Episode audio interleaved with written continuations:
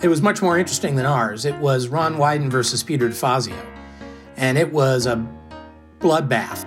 Yeah, it really did show the increasing conservatism of the Republican Party. I mean, we had seen a lot of hints in previous elections.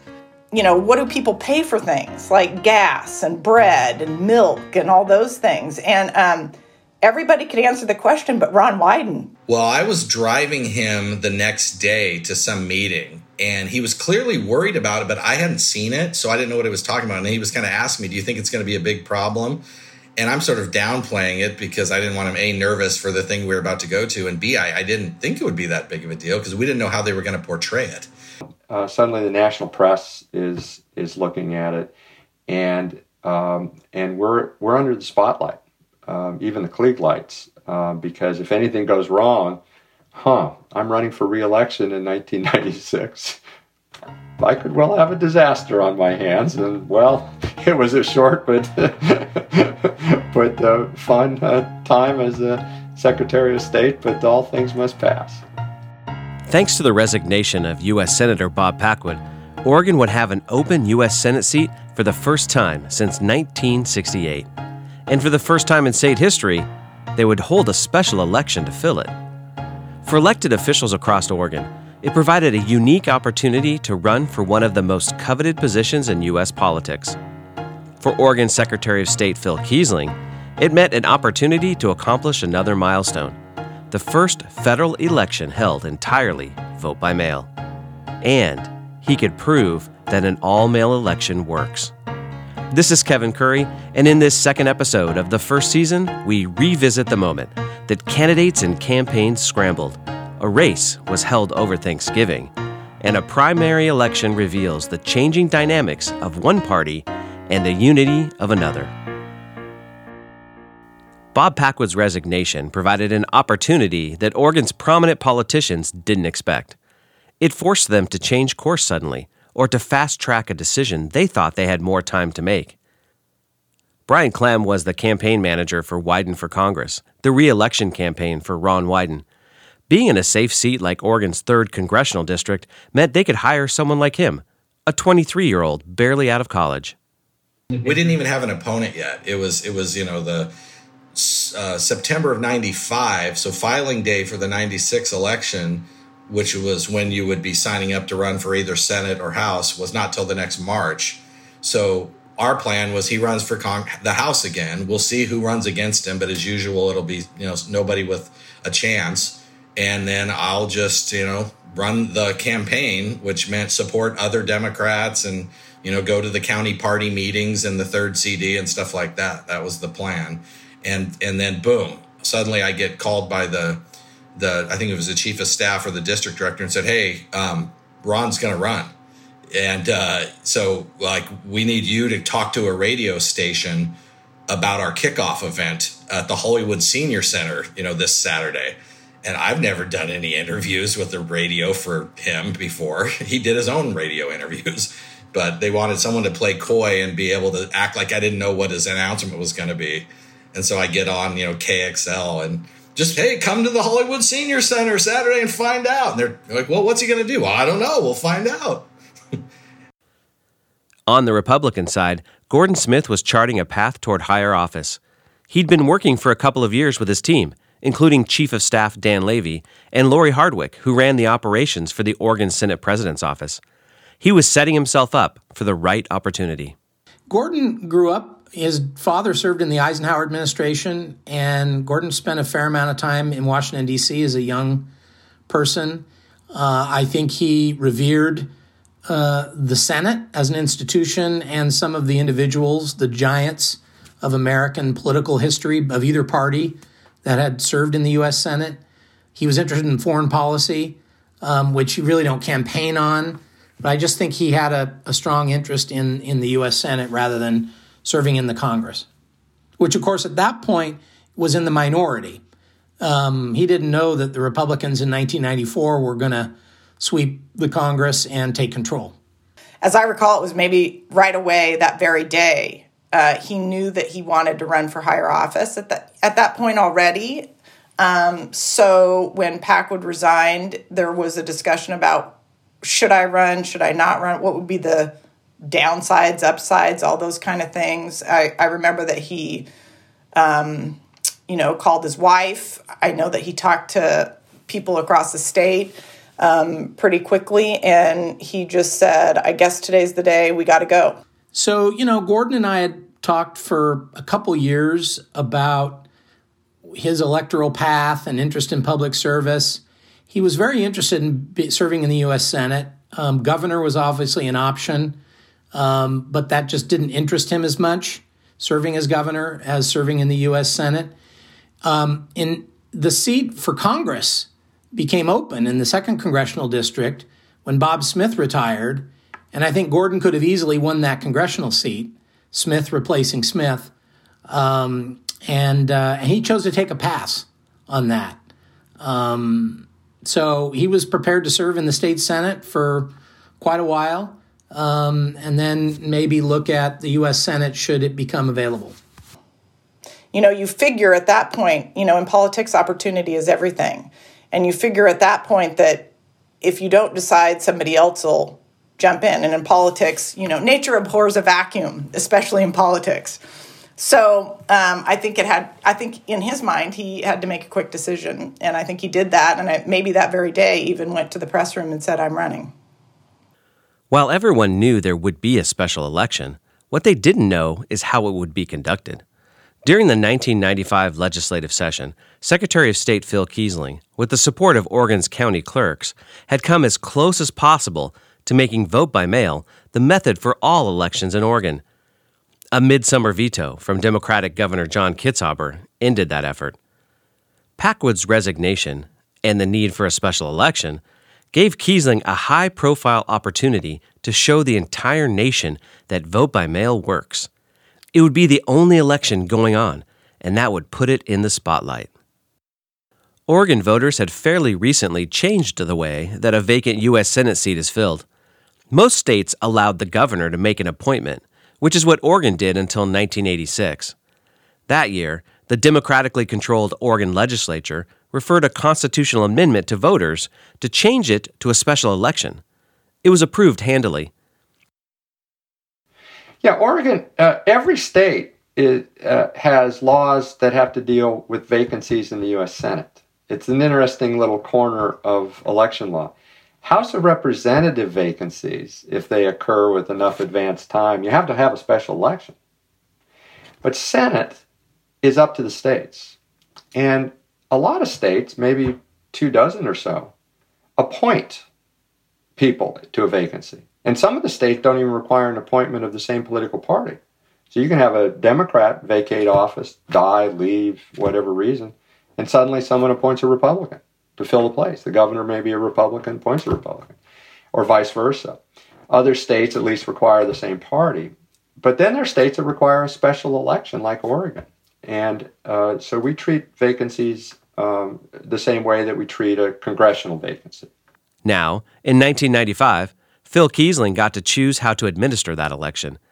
Of course, there were practical implications to such a decision, in addition to the political. Uh, because of permanent absentee voting and the efforts of both political parties to promote the practice to get out the vote, most people were probably already going to vote by mail anyway. So all we did, in effect, was just said, well, let's just mail to everybody and scrap the application process. Let's not go through the chaos of having people, as the election gets closer and closer, be flooding their election offices with these absentee ballot applications. And um, uh, that was one of the reasons all the clerks were for this. They said, "This is this is crazy. We're running two elections at the same time. Most of the people are going to vote uh, by mail, and yet we're required to set up all these polling places, and no one's coming to them. Or there's vast stretches of time where no one shows up. Uh, so let's rationalize the system and send everybody their ballot."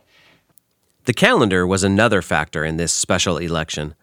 If Oregon Governor John Kitzhaber had set the general election within 90 days of Packwood's official October 1 resignation, then each state party would nominate its candidate at a convention. If it was further out than 90 days, Oregon would hold a primary. The mechanics were that you have to hold it within so many days of the vacancy happening. And so we looked at the calendar and the way that worked, and it was a little awkward because you got to give people enough advance time to get their ballots overseas military voters, submarine voters. Um, so you can't hold it too quickly after September. Then you got into the Christmas holidays issue. So the, the way it worked out is the first round uh, mid December, and then the second round was January, uh, end of January. And again, you got to build in those 45 days, um, and you got to get the ballots out. You know, 20. Uh, I think it was back then. It was about 21 days prior to the election. You get them out to all active registered voters, the voters that the county election officials have good reason to believe are living at the address where the, the record matches to. A lot of voters, uh, there's reason to believe they've moved, and so they're put on an inactive list. Mailed to those voters, the ballots will come back. In practically all cases, it's a waste of money, and and it, and it also just more ballots out there than you need to have.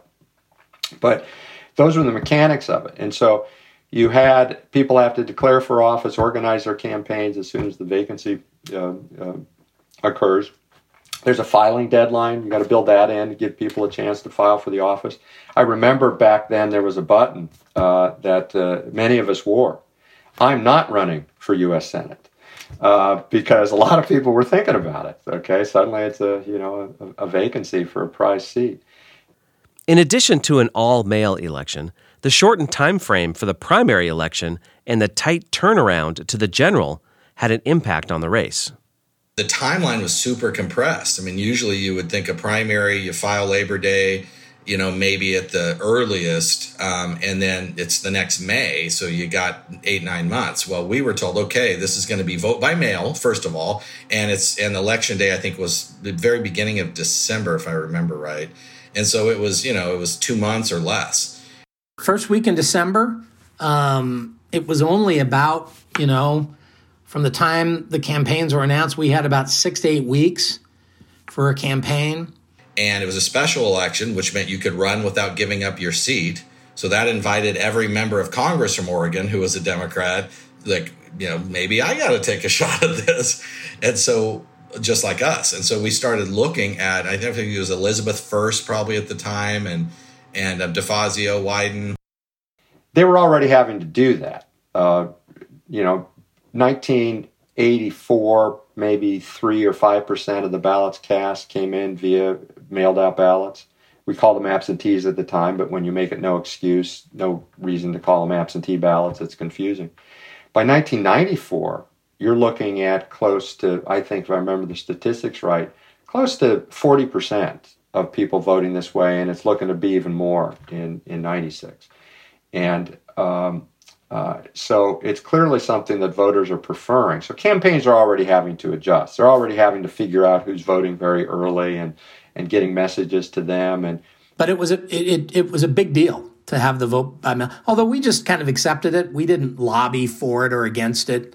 Um, we just weren't worried about the form of the election at the end of the day, you got to get more votes than the other candidates. So, an early poll taken before the filing deadline showed Ron Wyden leading on the Democratic side and longtime Republican elected official and current superintendent of public instruction, Norma Paulus, leading on the GOP side. The poll showed Wyden leading any of the four likely Republican candidates, while Paulus led all of the Democratic candidates except for Wyden. Head to head, it was Wyden 40%, to Paulus at 34%. As it turned out, the Democratic primary race shaped up quickly as a two candidate affair Ron Wyden versus Peter DeFazio.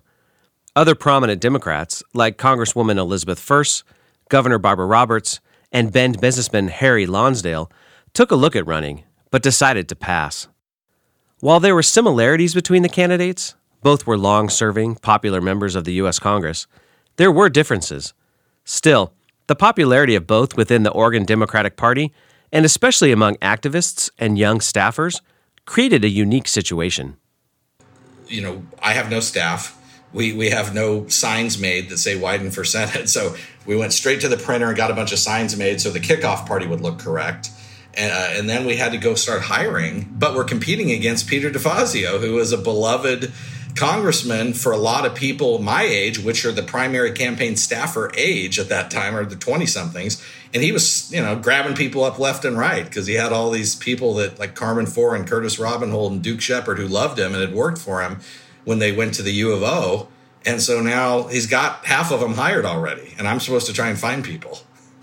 And so I went to my network from my days in the student government world at OSU and the other people I knew around the state to just try and get who I could. And I get to the point where I'm like showing him polling and telling him about our war chest compared to DeFazio's war chest. And I said, Yeah, you could have a job for like four weeks, but we're going to win. And then you're going to not have a job. So do you want a career or do you want a, a job? And so I got a few that way.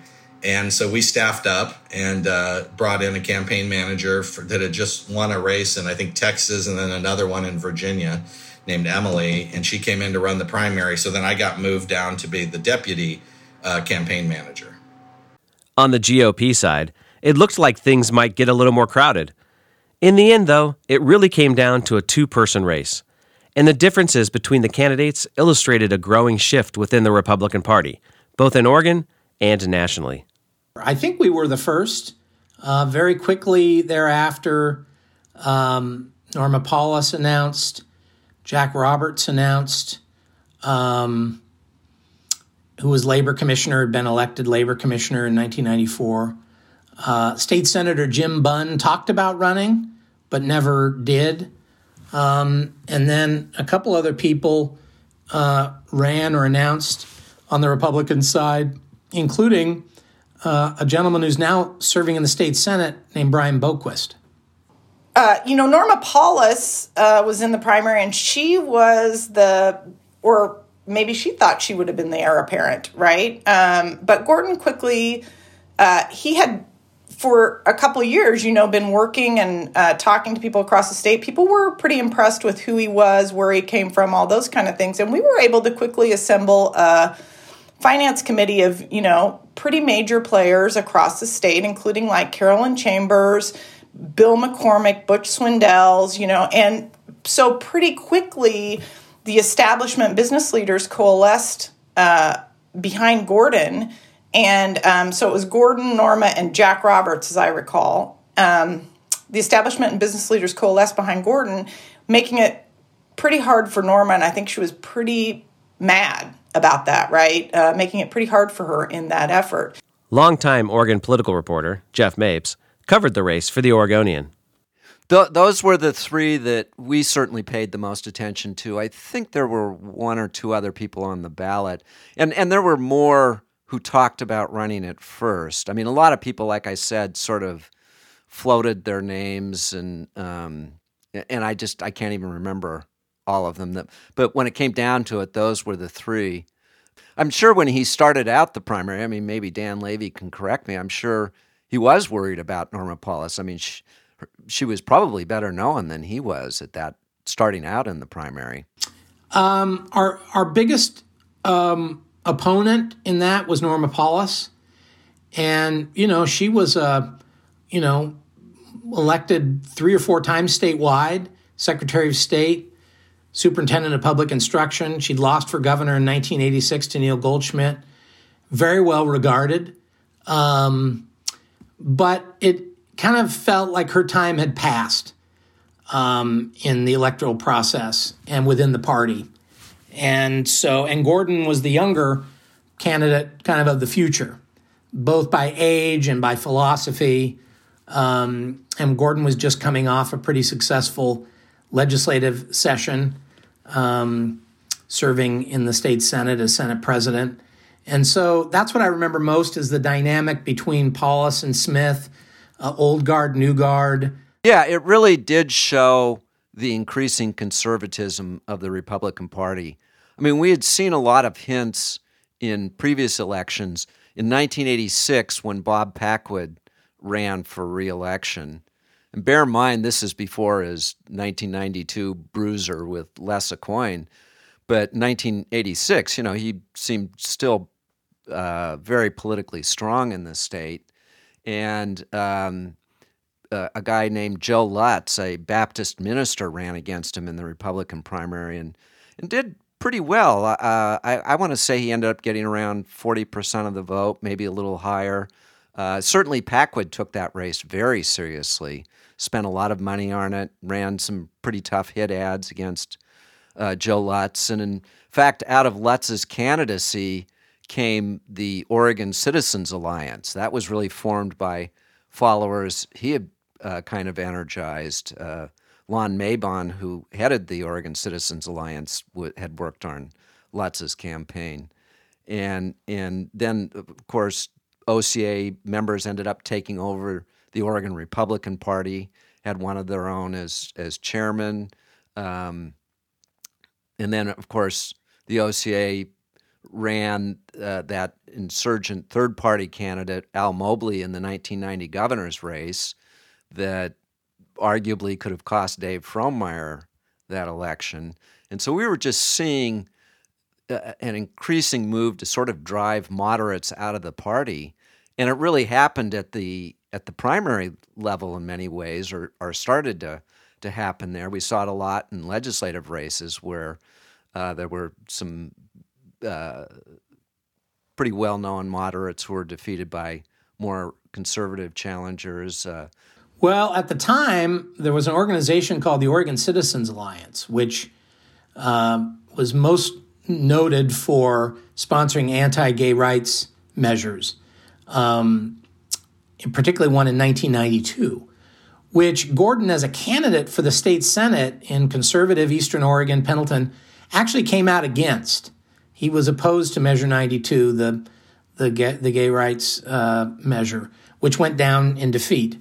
Um, but they were very active and they were, in the end, um, supportive of Gordon, opposed to uh, Paulus. It wasn't an endorsement that Gordon sought uh, but it was an, an endorsement that he nonetheless received. You know, I mean, there were a couple things that happened during the primary. One was that Smith did accept the Oregon Citizens Alliance endorsement, and and so that certainly established his bona fides with conservatives, and and you know, once again on the social issues, uh, he came off as pretty conservative uh, in that primary.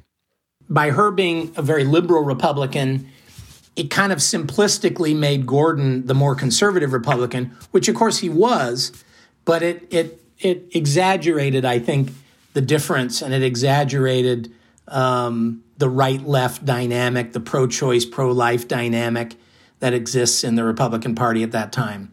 And I think kind of unfairly, in some respects, pushed Gordon farther to the right than he actually was in reality, uh, particularly in temperament. The other thing about the primary election, at least from my side, was you know, Gordon knew that he had decided that he would put his own money in to give himself a jump start, you know, ahead of the game. And he did that, and that was really helpful to our effort. That didn't mean that we didn't need to raise money, but it just meant we knew that the time frame was so short that it would give him a, an advantage which in a very sh- is good any time for a lot of candidates but in a short election like this became even more valuable. So we were able to be on TV uh, and have a full campaign going within a matter of a couple weeks um, from starting the campaign because we started out behind in, in name ID, but because Gordon could could invest his own money in that campaign, we were able to get a, a faster start than than Mrs. Paulus. When close watchers of Oregon politics remember this primary, the Democratic race is the one that stands out two popular Democratic members of Congress who finally have their shot at the U.S. Senate without having to sacrifice their existing seats. And that was definitely a more hard fought race. Uh, there was, uh, at least on DeFazio's part, I think there was some advertising that kind of took on Wyden. And I mean, there were both both candidates were able to do a lot of uh, TV advertising. And so, you know, we just tried to keep it civil. Um, but it did get to the point where they started bashing on each other a little bit in the advertising. And DeFazio had a hell of a commercial. It was like him driving around in his Dodge Dart, and I think it was like on the road with Peter DeFazio. And at the end, he gets out of his car and he looks over, and there's a limousine next to him with a Ron Wyden sticker on it for limousine liberal. I mean, it was it was pretty clever, low budget, but had that Oregon you know knack to it. So he starts picking up some momentum and uh, you know he was way underfunded his population base was not nearly as large of Democrats. You know, third CD and fourth CD are the same numbers, but huge, huge amount greater Democrats in Multnomah County than there was in Coos and Douglas and, and Curry. You know, Lane was the only one where he had a base for that primary. And so we had a natural advantage, but he was one hell of an opponent. And and I think they had sparred over the years on who might run for the Senate someday, but no one really ever thought it was going to actually happen. And here it was happening. So not not easy on those of us who liked them both. Ron running, you know, as the Portland guy. Uh, Peter is more of the populist. My recollection is he his ads featured him driving kind of a beat up old Dodge Dart. Uh, kind of had this populist vibe that was quite clever. Um, I think most people thought DeFazio probably ran the better campaign, but Wyden had the advantage of money. He had the advantage of coming from Portland. And it was a classic, uh, uh, maybe sort of Democratic primary uh, battle in that DeFazio ran more to the left and Wyden, uh, I think, was trying to run a little bit more to the center of the party. I mean, their voting record in Congress was not hugely different. You know, interestingly, one of the big issues in the race was international trade, and Wyden had always been uh, kind of a free trader, uh, a supporter of uh, trade treaties. At that point, uh, they would have had the vote on NAFTA, which Wyden supported, and uh, DeFazio didn't. You know, DeFazio had always been very uh, critical of free trade. I mean, very much in the traditional union view of, you know, wanting to set up high trade barriers. I mean, it's so funny how that issue has changed with since Trump came into office, you know, and and adopted views that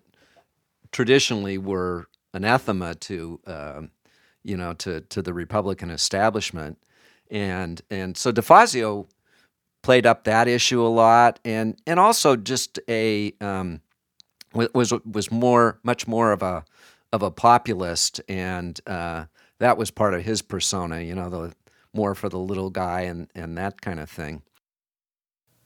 Oregon really is a small place, not just in terms of the political world. In 1978, when my family moved to Coos Bay, I became friends with Jay Clem in my second grade class at Blossom Gulch Elementary School. Jay is Brian Clem's older brother, which meant I also became friends with Brian. We grew up going to the same schools, church, and community events. For Brian, the small town of Coos Bay provided him opportunities in politics that would lead to challenging decisions as two politicians he respected and had worked for went at each other for the Democratic nomination for the U.S. Senate and it, it was like I said, it was challenging, you know, for a lot of younger people who had, had went to U of O, especially because they loved DeFazio. For me, as you know, because we're both from Coos Bay, he was our congressman growing up. I had interned in his office in high school, so I'm feeling a little traitorous. But I mean, I'm already Ron's campaign manager when this happens, so it's not my fault.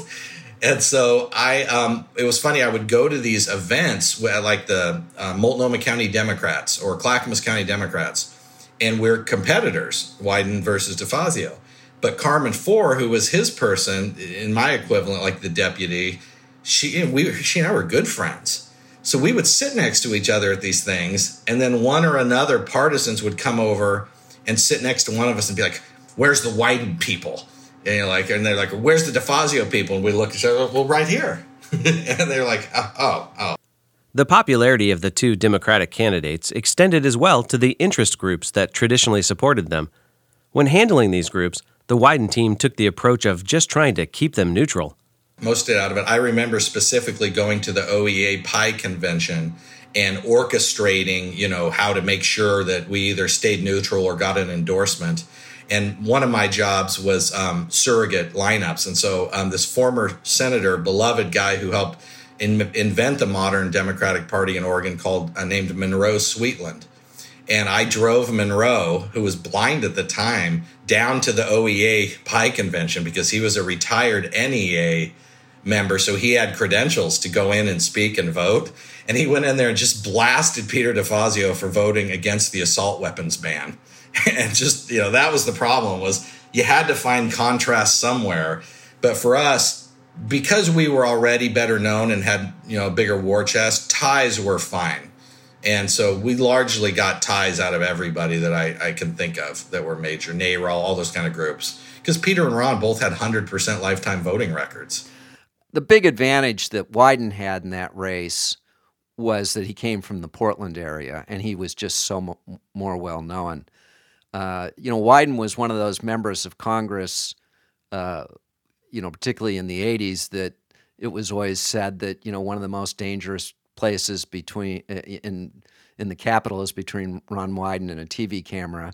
And I mean, they said that same line about Chuck Schumer when he was young, and I mean, a lot of other ones. But uh, I remember one time doing a story in the mid 80s uh, about Wyden's uh, very aggressive PR strategy. And I had a long list of the press conferences he did uh, in Portland. And uh, the, the classic thing that Wyden used to do was he would have a weekend press conference, often on Sunday, because he had noticed that, um, you know, the, the, the, uh, particularly the Oregonian would just have some general assignment reporter, you know, or a reporter who covered any sort of beat that would be on duty on Sunday, and oftentimes they were scratching around looking for something to fill up the Monday paper.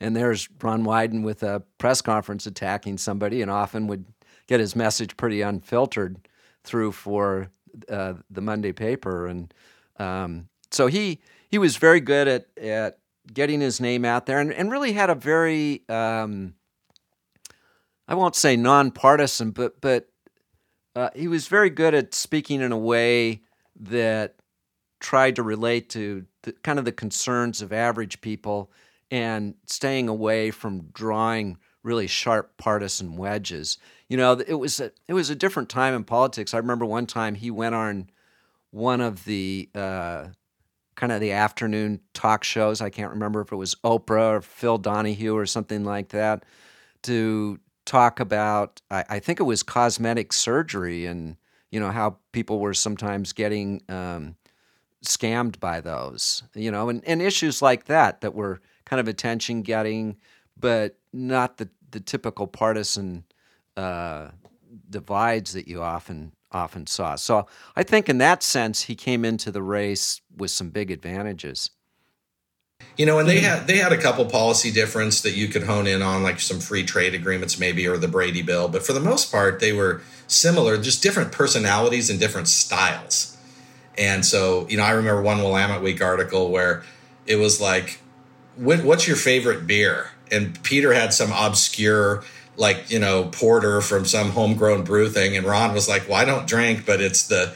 You know, I support the beer and wine industries, and I'm thinking, oh no, I wish he drank for this purpose because it sounds more, you know, normal Oregonian to know the, you know, Widmer or whatever it was at the time. And, but you know, Ron is who he is, and he, he's now been the U.S. senator for 25 years, and so you don't have to be a, you know, a Dodge Dart driving drinker. It looks like to prevail, but I, I think Peter is, uh, you know, done a wonderful job in the House and now is chair of transportation. And so, you know, I don't know that he ever really wants to be a senator, but at that time, they both did. A pop quiz from Portland TV station KOIN provided one of the most memorable events of the primary. For Ron Wyden and his campaign, it would become an incident that would haunt him all the way through the general election. The other thing that happened in, in towards the very end of that primary was KOIN TV did a, a a quiz of all the major candidates in both parties, asking them what was the price of milk, the price of eggs, and could you find Bosnia on a on a map? Because at the time, the Balkans, you know, there was a lot of uh, strife in the Balkans and things, um, and everybody did pretty well on the test. Um, it was a it was a pop quiz that they did all at the same time with all the candidates, uh, with the exception of Wyden. Um, and Wyden couldn't find Bosnia on the map. My recollection is maybe he didn't even quite get the numbers right on milk and eggs and milk and bread and those sorts of things. I thought I saw something where, you know, at least supporters of DeFazio were making fun of Wyden, Wyden's uh, failure in that uh, quiz that KOIN. You've run across that, right?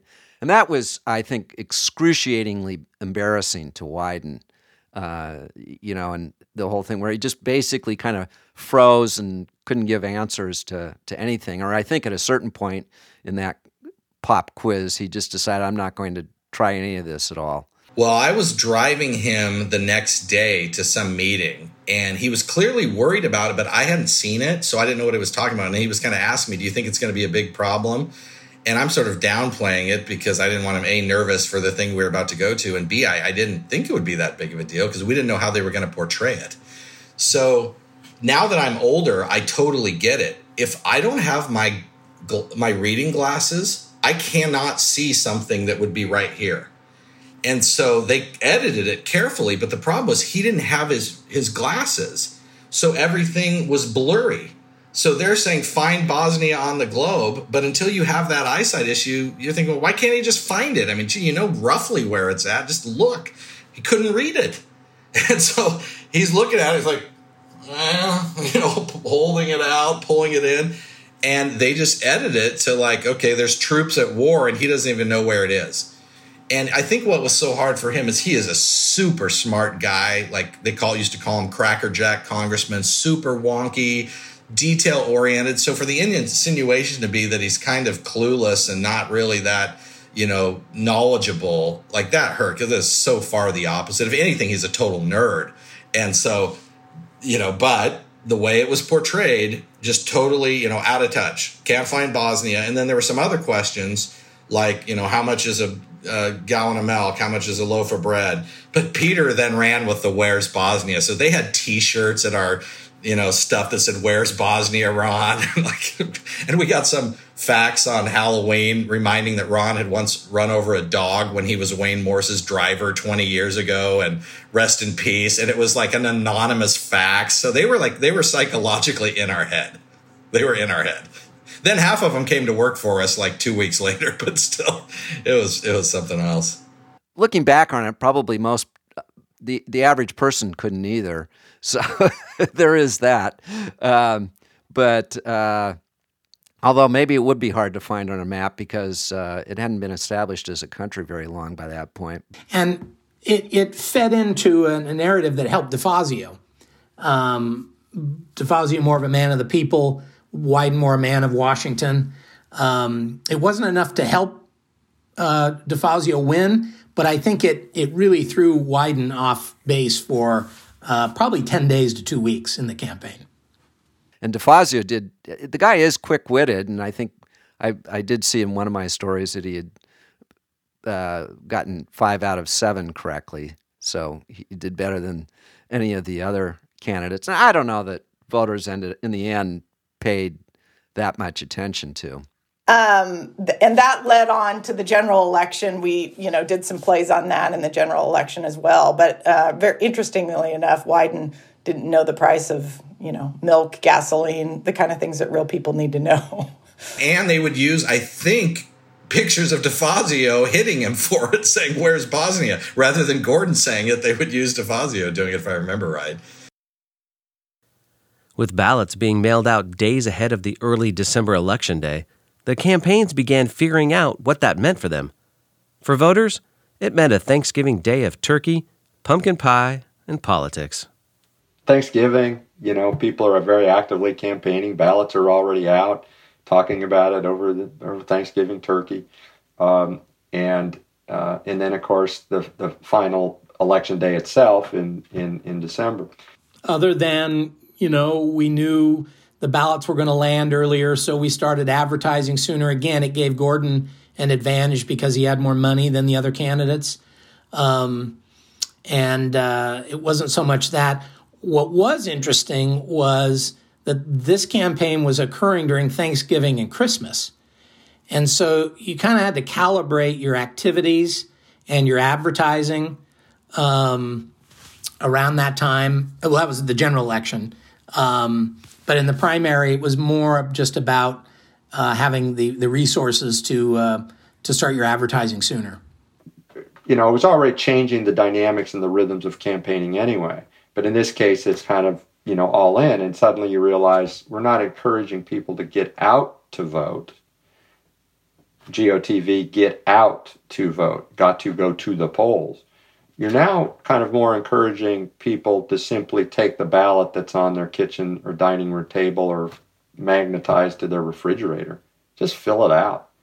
And Oregon law did then and still does allow people if they choose, and we don't encourage it, and I don't think very many people choose, but they can choose to give it to anyone who, who, who offers to take it back to a to a polling uh, to a drop site or an election office on their on their behalf. On the Democratic side, the popularity of both candidates meant the campaigns had to be careful about attacking each other. There would be no time for bandaging wounds and rebuilding support with a general election kicking off right away. The nature of vote by mail may have also helped prevent any last second smears. If you could have ignored him and just won, that would have been great. But the problem was he was getting momentum because he was kind of this, you know, this rebel cause and and after Newt Gingrich had just won Congress the year before, people were like looking for something to grab onto.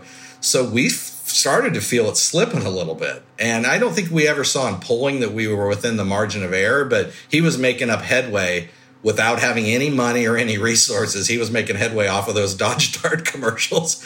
And so we're like, I think we're going to have to say something about him. And um, and so it it it. But you're right. You you don't want to pretend this is your enemy because a he wasn't, and b like literally that was the other dynamic. The general election was like six weeks after that primary, usually there's this huge gap where everybody chills out for a few months and then you gear up for the general. No, you had to start literally the next day. So if you ruined all your volunteers and alienated all your donors from the DeFazio world, the next day you're like, oh, sorry, I didn't mean any of that. Can you come back? So I think we both tried to keep it as civil as we could, but both try and win. I always thought that it it made it a lot harder to do that last minute weekend before negative hit that just brutalizes your opponent and your opponent doesn't have a chance to really respond and rebut it in time even if it's totally spurious and false and, and vicious you, if you want to do one of those attacks uh, you know unearth the you know the secret memo about uh, them urging one world under communism domination or you know the, the videotape that purportedly shows them taking a bribe you now have to do it a week or two ahead of time because otherwise people, you know, a lot of people will have voted. And that week or two ahead of time means you have chance to rebut it, chance to marshal um, editorial boards and newspapers to label it for what it is if it is a scurrilous and uh, uh, phony attack.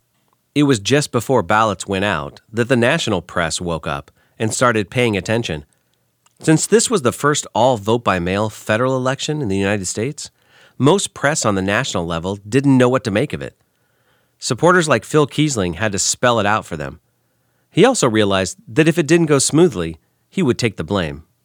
In you know, as as November goes into December and this race is becoming more and more heated, uh, the national press is paying attention and wondering what the hell is this system? What do you mean you don't have polling places? What do you mean you're mailing everyone their ballot? Don't you have lots of people who aren't going to vote and you have all those ballots and aren't you afraid that people are going to steal them out of trash cans and dumpsters behind apartment buildings and, you know, turn these ballots in? We said, look, we've done this for, for nearly 20 years. We check every signature. You check every signature? Well, isn't that really time consuming? Don't you have to hire a lot of people? Yeah. But you know, we're actually saving a lot of money because we're not having to hire thousands of poll workers to sit there and watch you sign in for your ballot. Um, we're just checking it against your voter registration card. So all of this ignorance and confusion and and speculation about uh, what this would mean, um, uh, suddenly the national press is is looking at it, and um, and we're we're under the spotlight, um, even the Klieg lights, uh, because if anything goes wrong, huh, I'm running for reelection in 1996. I could well have a disaster on my hands, and well, it was a short but but uh, fun uh, time as a Secretary of State. But all things must pass. In the end, the races weren't really that close. I mean, the big overall surprise of that primary was that Norma Paulus just turned out not to be a factor at all. I mean, it, it really was just a romp for, for Gordon Smith. Well, I don't recall the exact margin, but it was Gordon beat Norma and Jack Roberts and the other two or three candidates pretty handily. Um, there was, I think, one televised debate, maybe two. I remember one in Eugene. Um, Jack is a very Jack Roberts is a very good debater. He helped himself in the debates. Um, Norma, I don't think helped herself much in the debates. She was really kind of running, looking backwards on her record, almost in a sort of, "Hey, I've earned this. This is my time." Um, and Gordon was much more forward looking uh, in terms of changing Congress and changing the country. Um, so it wasn't it wasn't particularly close at the end of the day. And Jack Roberts was even less of a factor as it turned out in that race. You know, he perhaps thought he was more well known than he really was. You know, it's funny we treated him as in terms of coverage is equal to the other candidates. We did a big profile of him, but uh, he just went really nowhere. Gordon Smith ran away with the election garnering 63% of the vote to Norma Paulus's mere 25%. Jack Roberts, a distant third at 7%. The Democratic race was a bit closer, but the Wyden team wasn't worried. It wasn't that close. I, I think it was 10 points, something like that. Yeah. Yeah, there was some breathing room. We weren't it was not like the general when we were sweating it on election night. You know, I think we knew we were going to win. Ron Wyden beat Peter DeFazio 49% to 43% and set up the general election matchup. Ron Wyden, the longtime member of Congress from Portland, versus Gordon Smith, the frozen vegetable magnate from Pendleton. Coming up on Revisit the Moment, a general election like no other stretches over the holidays. Santa Claus gets pulled into the mix. One candidate swears off negative ads against the advice of his campaign. And the campaign sprint to spread their message and get ballots back as historic winds and rains pound Oregon. Are they going to get angry because here are their favorite Christmas shows? You know, is the, is the Peanuts special going to be polluted by, uh, you know, these slashing political ads? Me in the passenger seat, pilot in his seat, and two seats that faced each other in the back. And we have this this reporter from back east and she's covering the day you know and and covering ron's race. And it's getting scary. The plane is moving up and down like it felt like 12 to 20 feet at a at a at a wind burst. I think i know our pollster thought we were going to win and told us that. Um, and as i've heard over the years um, i think wyden they were they were thinking they might lose the race.